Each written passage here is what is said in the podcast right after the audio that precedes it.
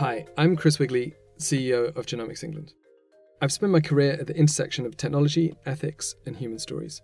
Now I lead the amazing team here at Genomics England. We're trying to bring the benefits of genomic medicine to everyone, and that involves accelerating genomic research and also working with the NHS to bring genomics into the heart of healthcare. Genomics is a word that can trigger really strong responses: hope, fear, anger, and there's a lot of information out there, but it's not all accessible to non-experts. And there are some myths out there. So we want to talk more about this word, the G word, genomics. That's what this podcast is about. Welcome to the G Word.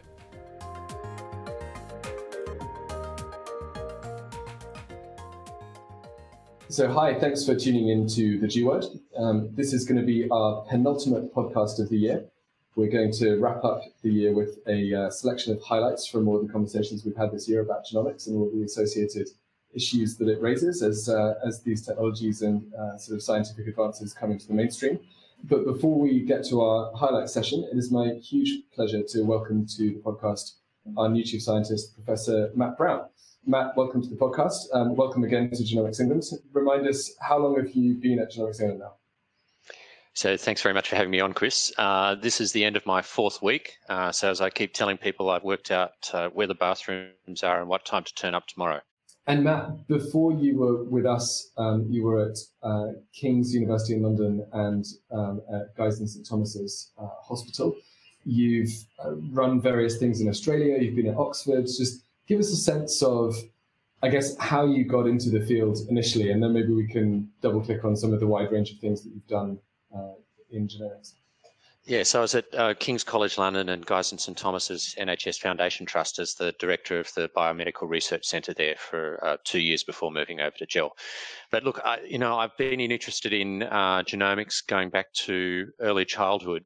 So my dad was a paediatrician in Sydney, and his main area of expertise and it was that he was the main cystic fibrosis clinician for pretty much Australia. And he therefore often involved us in events involving cystic fibrosis families. We're talking about late 60s, early 70s here. And at the time, that was just a terrible disease. It's still not an easy disease to live with or for families to have to manage. But at the time, it was really terrible with not great life expectancy and not great quality of life for patients affected with the disease. And so watching that happen and then seeing the excitement in the mid-1980s when the cystic fibrosis gene was actually finally mapped and identified, and seeing what a massive impact that had on the families that meant that they had an understanding about the pathogenesis of the disease, that they were able to introduce genetic screening. There'd actually been already some biochemical screening introduced, which had been revolutionary for them, because then we could have carrier screening and things like that. And you could get diagnosis shortly after birth, which meant that you had early interventions, and that was resulted in much better outcomes for people. And that really got me going on genomics. With the CFTR stuff, they were able to then look at the evolutionary history of the receptor itself, and then look at human population evolutionary history and migration and things like that. And I found that absolutely fascinating. So my dad had to do continuing education programs with the Royal Australian College of Physicians. And at this point, I was in my mid-high school years. And he was a busy clinician, and like many busy clinicians, found that this was a bit of a chore. So there was one on genomics. So it basically, there was this long course that was run by an expert called Ron Trent from Sydney. And he found that there was somebody who was quite clearly not an adult physician who was doing the course, and just put up with the fact that for 6 months, he had all of these correspondence backwards and forwards with me pretending to be my dad during this course. And so I really got into it through that. Then I so your dad was effectively using you as child labour too. Effectively. But it was completely fun, and so no hard feelings there. And Ron Trent basically has been a good support in years after that as well. So he after that I ended up moving into, I trained in medicine and ended up working in rheumatology, which is a disease area which has got a lot of immune-mediated diseases as well as other different areas that they work on. And what was apparent to me was that for most of the immune-mediated diseases we were managing, our treatments were barely effective, arguably effective at all. And that I was going to retirement functions of rheumatologists who would largely spend the time opining about whether in the last 30 or 40 years of their career they actually made any difference to their patients. And I'm confident that they did, not the least because actually just providing supporting care for patients in that circumstance is actually very valuable. But it actually pushed me towards research a lot. And what was apparent was that a lot of these diseases were genetic, but we actually didn't have the tools for being able to identify the genes involved. So a huge kind of area of unmet need, I guess. Yeah, totally. Yeah.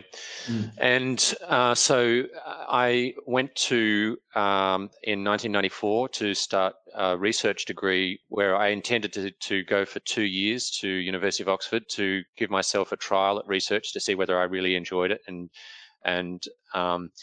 So 2 years became 12 years, which answers the question about whether I enjoyed it. And I was working at Wellcome Trust Centre for Human Genetics. And in the first sort of 6 to 8 years of that, it was, you'd say, fairly unproductive.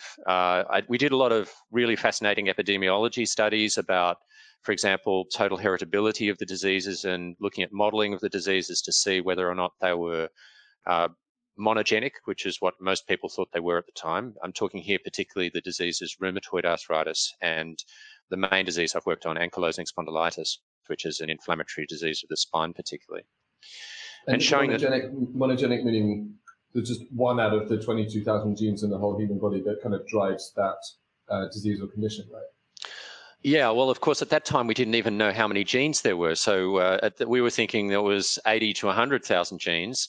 Anyway, our understanding was unbelievably simplistic. And yes, so we thought that they were due to single gene variants, one for rheumatoid arthritis in a gene called HLA-DRB1, and the other one in ankylosing spondylitis, a gene allele called HLA-B27. And whilst it's true that those are the biggest genes that are involved in those diseases, they represent only a minority of what explains the heritability of the diseases. And so I really felt that mapping the remaining genes would give us a new microscope into understanding what the pathogenesis of those diseases were, which at that time we had absolutely no idea really. So I would go to these conferences where we'd have very bright, determined immunologists largely talking about research in mouse models of those diseases, which we now know actually barely have any relevance to the actually what is going on in the human state. Although they taught us a lot about basic immunology, they really weren't very helpful for looking at humans. And whereas humans were considered just too complex to work with, so nobody was working on them. And so a question, I guess, from a human perspective, you just talked about a bunch of bright young immunologists. You were a sort of starry-eyed young researcher. 6 to 8 years feels like a long time. Did you just have a very kind of Zen perspective on this is fundamental science and, it's not something you do in a few weeks? Or these breakthroughs, I guess, always do come after lots and lots of hard yards. What kept you going through the hard yards? So firstly, I think you could say that I'm a glass 90% full type bloke.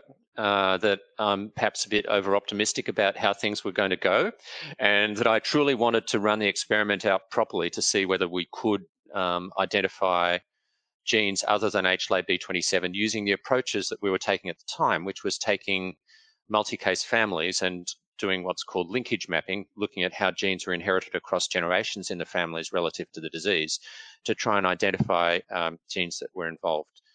And so I think basically sheer optimism, bloody-mindedness, and having a few wins in between times at basically proving aspects of theories about how ankylosing spondylitis was caused was really exciting. For example, I spent a couple of months in West Africa doing a population survey of the prevalence of rheumatoid arthritis and ankylosing spondylitis and comparing it with genotype data that I got from heel prick samples from people participating in the study. That was a really fascinating study, which showed that basically there's something environmental in West Africa that protects against both of those diseases. And we still don't know what it was, but it did kill a particular genetic theory at the time that it was due to genetic variation in those countries, which protects against the disease. Wow. So that was, you know, sort of little wins as you went along the way, proving that ankylosing spondylitis was risk of the disease in European populations is almost 100% inherited. Was a pretty big finding, which has driven a lot of the research program since that time. But you're quite right. I didn't succeed in actually identifying any genes. And this was robustly pointed out to me when I went to a senior research fellowship interview with what's now called Versus Arthritis, then called the Arthritis Research Campaign in 2000. Right. Yeah. This was a notable day because I'd spent the night before being with my wife as she delivered our first child, or was delivered of our son, who came into the world at around about 3 or 4 a.m. and about 9 a.m. I was in London in front of my senior research fellowship interview panel. And slightly bleary-eyed, slightly emotional. Totally.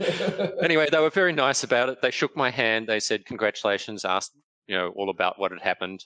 Then said, well, look, you know, today's your lucky day because we don't know anything about genetics, but we've decided that you're a promising young fellow and we're going to give you the money, but we advise you that over the next 5 years that you get out of genetics and you go and work on something else because you haven't found anything. Some other approach to trying to answer the same question or just get into a completely different field. Yes, go into a completely different field is what they felt. And anyway, so look, I took some notice of them and started working more on single gene diseases. So it had some success in mapping single gene diseases, which we can come back to later, but which has been particularly exciting and is part of my drive to continue in translational research in genomics. But in particular, with a group of people led by particularly Peter Donnelly and Lon Cardin at University of Oxford, we got together the Wellcome Trust Case Control Consortium in 2002-03.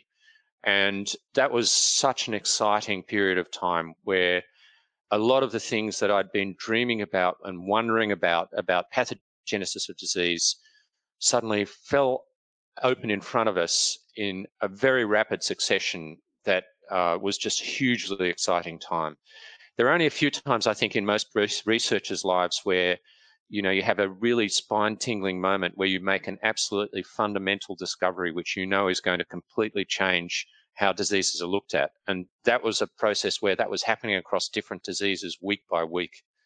It was absolutely enticing and fascinating stuff, which I think has really shaped probably the majority of disease-based research that's gone on since that time. And just to bring that to life for us a bit, sort of, how were those discoveries made? So this is, you were saying, the early noughties, right, 2002-03, the Human Genome Project just kind of, you know, being finalized and then polished and, you know, the draft worked on. What kind of day-to-day, week-to-week, what was the actual work that the teams were doing to make those discoveries? Yeah, look, so just to pick up on what the study was all about. So a lot of people have sort of said that genetics ignores diversity, but actually that's completely wrong and doesn't actually understand the history of genetics or how gene mapping actually works, where, in fact, the Wellcome Trust Case Control Consortium was designed to look at whether diversity in the UK was greater than the individual signals of genetic association, and whether that would prevent us being able to actually map genes. And so it was a study that initially decided to look at different geographic regions around the UK to see whether just differences between East and West UK, North and South UK, actually were bigger than the differences between people with hypertension, diabetes, arthritis, and people who didn't have those diseases. So in fact, it was a diversity study at the very beginning, and that is the birth of really modern genetics, I think. Right. And so what we've then happened was that we had enough funding to do 2 chromosomes by the old technology when we were funded. And roughly at the same time, both Affymetrix and Illumina came out with products that allowed us to do not cheap, but at least affordable SNP coverage across the whole genome, enabling us to move from family-based studies to studies where we looked at unrelated cases and controls to look for ancestral regions of DNA that were shared between cases more than they were between controls. So again, you know, diversity was underpinning the whole thing. The whole linkage disequilibrium mapping process is driven by an understanding that basically diversity drives differences in disease prevalences.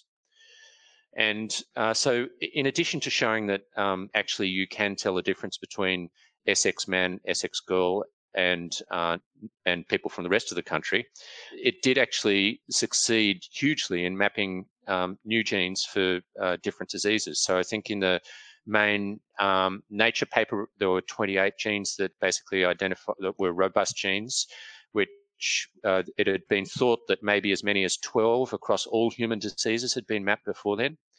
And for ankylosing spondylitis, we had one standout gene, which was a standout straight away, and the second one, interleukin 23 receptor, was one that was, I think, 14th on the top list of loci, but I had to pick two loci to replicate because that's all the money we had, and I picked it and the other gene, and it came up big time.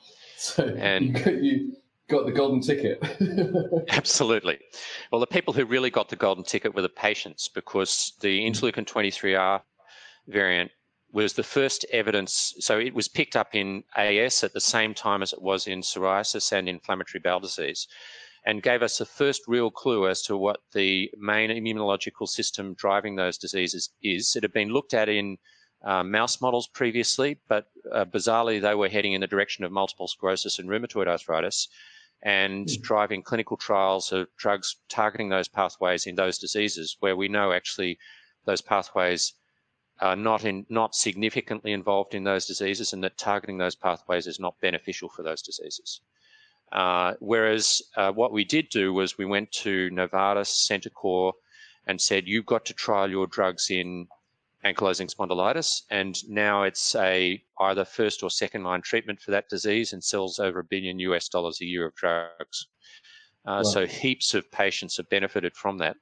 And if you actually just look at the sales of those drugs, it way exceeds the total investment in genomics, in common disease genomics, that has been made since the Wellcome Trust Case Control, just on that one discovery. Wow. So it was a huge hit. Yeah. Amazing. And can we come back momentarily to, let's say, Essex versus Somerset? What were the I've literally never heard about this before, and it's fascinating. So what kind of differences could you see from people on the east side of the country and people on the west side of the country?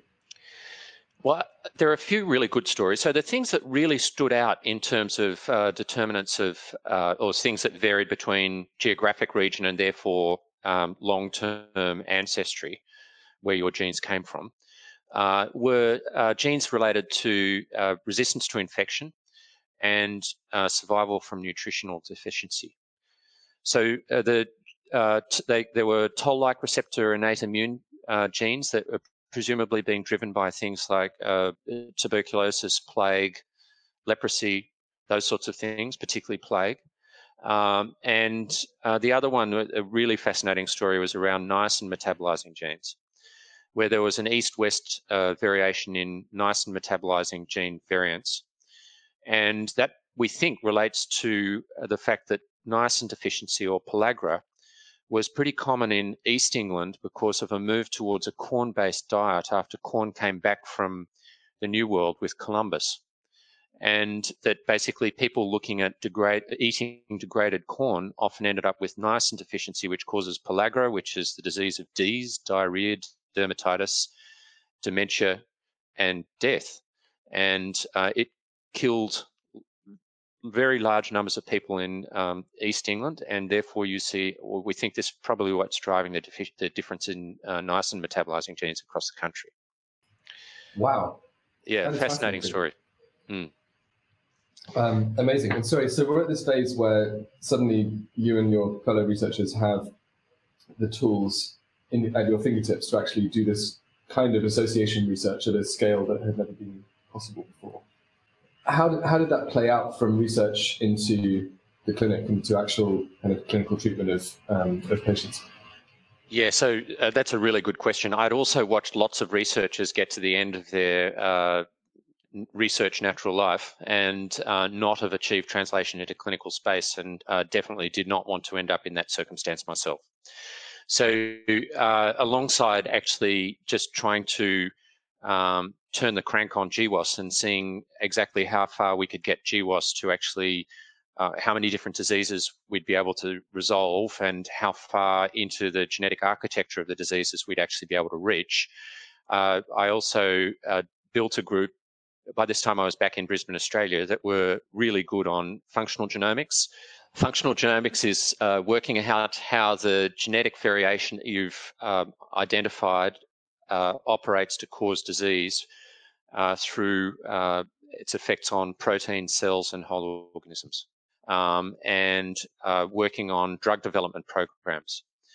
We needed to work out what the genes were that were involved. I personally don't think that's as hard as people make out, that nearly always it's actually the one that's staring you in the face. Of course, there are exceptions to that, but it's not all, actually usually, in my experience, it is pretty clear. And then working out how that gene actually operates to cause the disease and what you can potentially do about it therapeutically.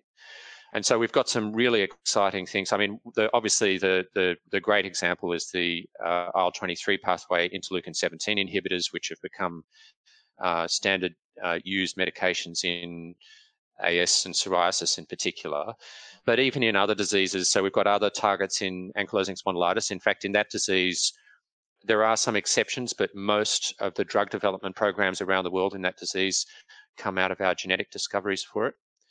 And also in some other diseases, so in particular, some other immune-mediated diseases where we've got some drugs which we're hoping to take into first-in-human trials over the next few years in a condition, scleroderma, which I'll come back to, and on the same pathway, atopic dermatitis. So the scleroderma one's particularly sweet because my very first lecture as an undergraduate medical student was about scleroderma and was telling us about how it had no treatments and how terrible it could be, as an example of how chronic diseases could be so bad. So getting a win and getting a therapy up for scleroderma would be outstanding. At the moment, we're at the point where we have a medication that targets a known gene for the disease, and we're in the most accepted mouse model for the disease. We've got you covered. We can cure the mice and prevent the disease in the mice. And wow. So we're really looking forward to taking that forward into that disease and potentially also into lupus and atopic dermatitis. Fantastic. And it's, I guess, seeing that whole life cycle from novel idea, potentially enabled by some novel technology or novel approaches, through to the hard yards of doing the experiments, persisting through, but then actually getting to that translational point of understanding how the genotype is driving the phenotype, therefore what we can do about it, and actually getting that treatment into patients and seeing those outcomes happen and those human stories improve. It must be incredibly satisfying for you, for your teams and so on as a researcher. Give us a sense of how long that arc took in some of those cases and how long it takes these days. Have we accelerated, and what can we be doing to accelerate that drive from fundamental idea to translation to therapeutic development to actual clinical treatment? Yeah, well, you could say that it's 30 years of research for me, but in fact, I'd say that the kickoff point was the Wellcome Trust Case Control being funded in 2004. So then you're looking at, for repositioning indications like the IL-17 inhibitors, 10 years. For de novo drug development, you're looking at 15 to 20 years before you're first in human. Now, I think that that could have been sped up a lot if rheumatological diseases had been a higher priority for public funding and for commercial research. But, even with reasonable funding, it would have taken us a decade at least to have gotten that far. And with that in mind, it's amusing to note that at the very first press conference about releasing the information about Wellcome Trust Case Control Consortium, one of the criticisms came up was that that they didn't think it was, people asked about whether they thought this was likely to have clinical application and skepticism about that. Wow. Science takes time. and it'd be nice to shorten it a lot. But I think realistically, to get things out under a decade from basic science is very, very quick.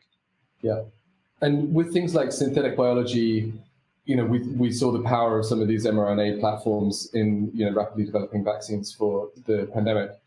Do you think that there are applications there which could be transformative in the next kind of 5-10 years? Could we see a real acceleration of that, or is that in specific niche areas? Well, I think it gives us a completely new modality for treating diseases, potentially. I mean, they've obviously been looked at and used for as a form of gene therapy to enable or to prime the immune system for a particular target.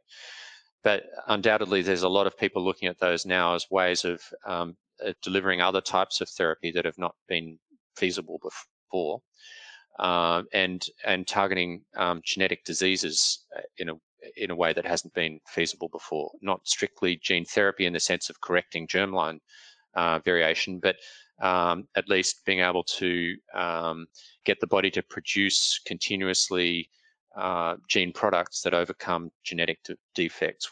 I think that's really exciting. So I think, yes, it's got a lot of possibility there. Very cool. And so if we step back a bit, I guess, here we are towards the end of 2021, and we've got great advances in the tooling like short-read genome sequencing, long-read genome sequencing, methylation, transcriptomics, proteomics, this whole panoply of kind of tools. We have the big data and sort of storage and compute tooling and platforms available. We have lots of new tooling and sort of interfaces at the top of the stack, so to speak, in terms to enable some of those research workflows, those bioinformatics workflows, the clinical end of things. To some extent, having lived through the work in the sort of 80s and 90s of handcrafting this, it must feel like being a kid in a candy store. But like, how do we marshal all of these amazing things to do the right work? How do we make choices in this sort of amazingly rich environment that we now live in?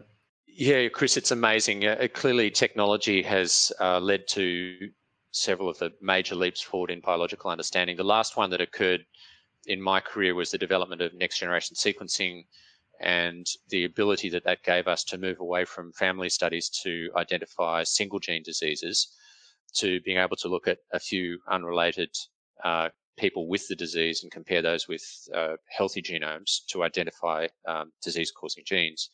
And that led to identification of the genetic variants that underpin most single-gene diseases in the space of a very short period of time.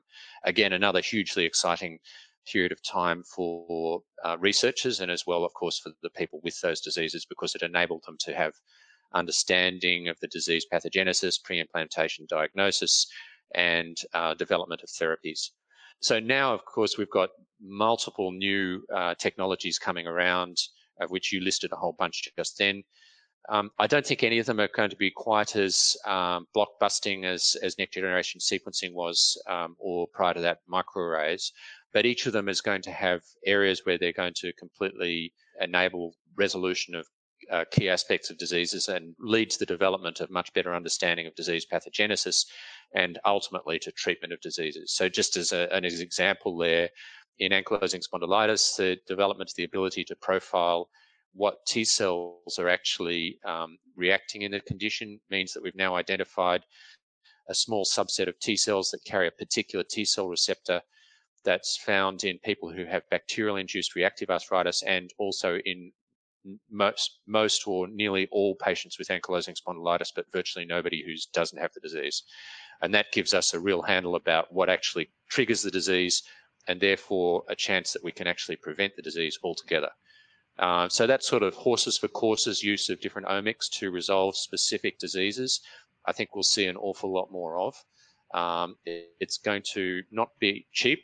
It's going to require a lot of agility of researchers to get to grips with new technologies and learn what questions to point these particular microscopes to. But I think we're in for a very rich decade of new biological understanding about diseases, and from that, a lot better ability to prevent and treat diseases. Incredible times. In your role, you're coming into Genomics England at this point. I guess maybe if I can combine two questions. What was it that excited you about the ability to have impact at Genomics England? And just as you're getting your feet under the table, what's your initial read on your priorities in the role? The Genomics England job is a dream come true job for me, because I think genomics has reached the point, it's matured enough both in our capabilities and our understanding of disease, that it's really at a position where it should be widely implemented in clinical practice across rare diseases, across common heritable diseases, and across cancers to better patient diagnosis and patient management. That's ultimately been my major goal during my career. It's been about making a difference to patient experience.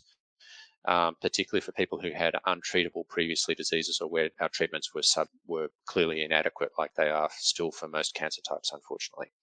So Genomics England, I think, is amongst organisations worldwide almost unique, if not unique, in being able to carry that forward. It's got the right combination of the right environment within the healthcare system. The NHS gets a lot of criticism, but I can tell you that working in different healthcare systems around the world, from my perspective, I think it's a really strong, if not uniquely capable organisation to be able to do this sort of work.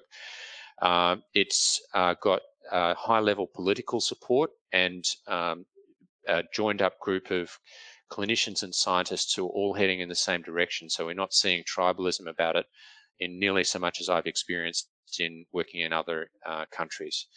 So I think it's also going to have a massive impact worldwide. Clearly it did over the 100,000 Genomes Project. From Australia, we looked on in awe about what was being done, and it hopefully is shaping what's going on for future developments of genetic medical services in Australia, which, but I'm sure it is in other countries as well. So the ability to actually influence genomic medicine services and near-patient genomics research globally is a very attractive thing about this particular role, because I think it's going to make the biggest difference that I can make to human health. It's hugely inspiring. And you've met a few times with some of our participant representatives as you've landed here. What are they telling you about what they see as the priorities for you as you come in? Yeah, look, the patient participant panel is also one of GEL's strongest features. It's from day one, obviously, had really good outreach and engagement with the people who we depend on to be able to do our work and who ultimately will benefit the most from our research. So they've got those desires and anxieties about data security and future direction of Genomics England, which always happens when there's change.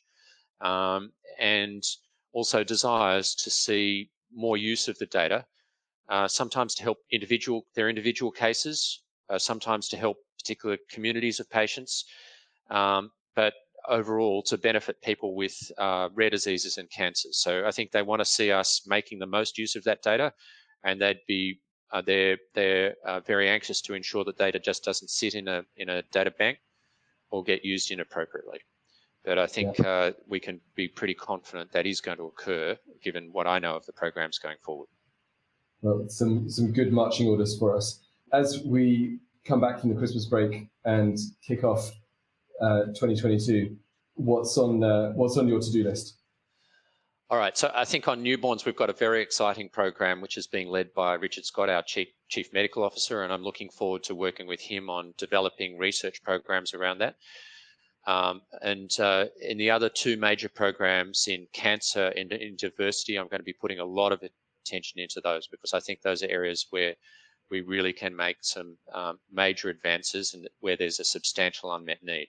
Diversity, we've already talked about a bit at the beginning of the program, but clearly there's a big need for us to stretch genomics out of working predominantly on white European descent people to work on basically the rest of the world, and that a lot of people will gain from that program. And in cancer, obviously a disease area where it's one of the major global causes of death. Something like half or 2/3 of adults ultimately will develop cancer. And I think there's just so much more we can do with the new technologies we've got available, and in particular the new data analytic methods of looking at multimodal type research data sets that will much better capture the complexity of the biology of cancer and lead to much better treatment outcomes for patients. Fantastic. Matt, that's a very full slate of work. It'll be exciting to see how that picks up and takes off. So again, as we look forward to 2022, we've had pretty much a conversation a week this year, I think maybe even slightly more frequently than that. We're going to be talking a lot more about genomics in the next year on the podcast. What are some themes that you think we should pick up on, or who are some interesting people we should get in? Look, I'd be really excited to hear from people about novel data analytic approaches. I know that sounds fairly dry, but I think people's understanding about new computational abilities is, in my experience, overall fairly modest. I know that there's a lot of anxiety about machine learning approaches, in particular about machine learning approaches being translated into healthcare. So I'm really keen to hear from experts there, like people like Kim Branson from GSK and others in that world, to hear about what's happening now and where they see the future in that for personalized medicine and for biomedical research. Really exciting. Matt, thank you so much for making the time today, telling us a bit about where you've come from and where you and Jill are going. Really, really appreciate it. Thanks very much for having me on, Chris, and I think it's going to be a really exciting adventure over the next few years together.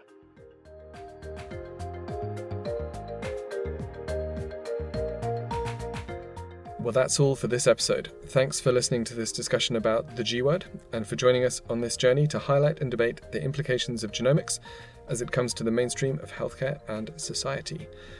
Remember to subscribe to The G Word on Apple Podcasts, Spotify, or wherever you listen. If you have views on these topics, if you have a suggestion for someone we should interview, then do write to us at podcast@genomicsengland.co.uk. And do remember, if you've enjoyed listening, that giving us a 5-star review really helps other people find out about the series. I'd appreciate it very much. See you on the next episode of The G Word.